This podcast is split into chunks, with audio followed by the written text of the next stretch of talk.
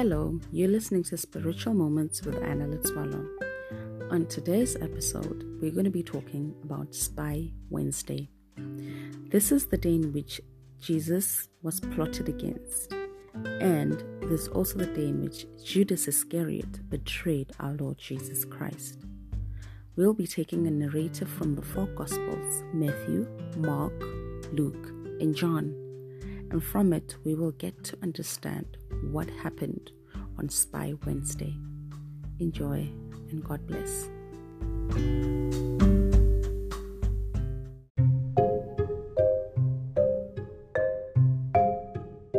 The plot against Jesus is narrated from John 11 45 to 57. Also in Mark 14 1 to 2, Matthew 26 1 to 5, and Luke 22 1 to 2. Many of the people who had come to visit Mary saw what Jesus did and they believed in him. But some of them returned to the Pharisees and told them what Jesus had done. So the Pharisees and the chief priests met with the council and said, What shall we do? Look at all the miracles this man is performing. If we let him go on in this way, everyone will believe in him, and the Roman authority will take action and destroy our temple and our nation. One of them, named Caiaphas, who was high priest that year, said, What fools you are! Don't you realize that it is better for you to let one man die for the people instead of having the whole nation destroyed? Actually, he did not say this on his own accord. Rather, as he was high priest that year, he was prophesying that Jesus was going to die for the Jewish people. And not only for them, but also to bring together into one body all the scattered people of God. From that day on, the Jewish authority made plans to kill Jesus. So Jesus did not travel openly in Judea but left and went to a place near the desert, to a town named Ephraim, where he stayed with his disciples. The time for the Passover festival was near, and many people went up from the country to Jerusalem to perform the ritual of purification before the festival.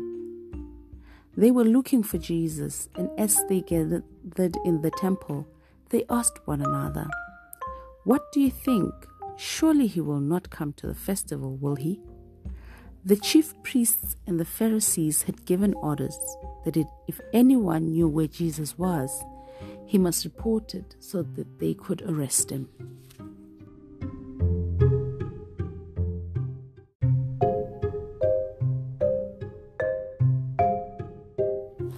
Jesus is anointed at Bethany. Matthew 26 6 to 13. Jesus was in Bethany at the house of Simon, a man who had suffered from a dreaded skin disease. While Jesus was eating, a woman came to him with an alabaster jar filled with an expensive perfume, which she poured on his head. The disciples saw this and became angry.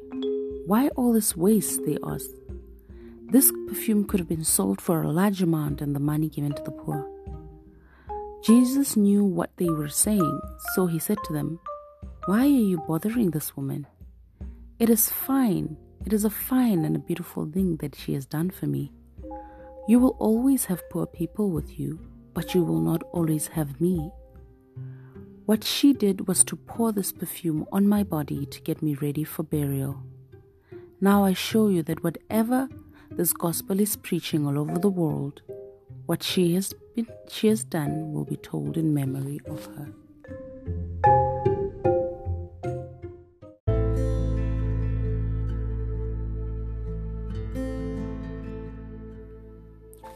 Judas agrees to betray Jesus.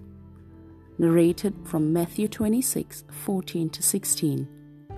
Also in Mark 14 10 to 11 and Luke 22 3 to 6. Then one of the twelve disciples, the one named Judas Iscariot, went to the chief priests and asked, What will you give me if I betray Jesus to you? They counted up 30 silver coins and gave them to him. From then on, Judas was looking for a good chance to hand Jesus over to them. Amen.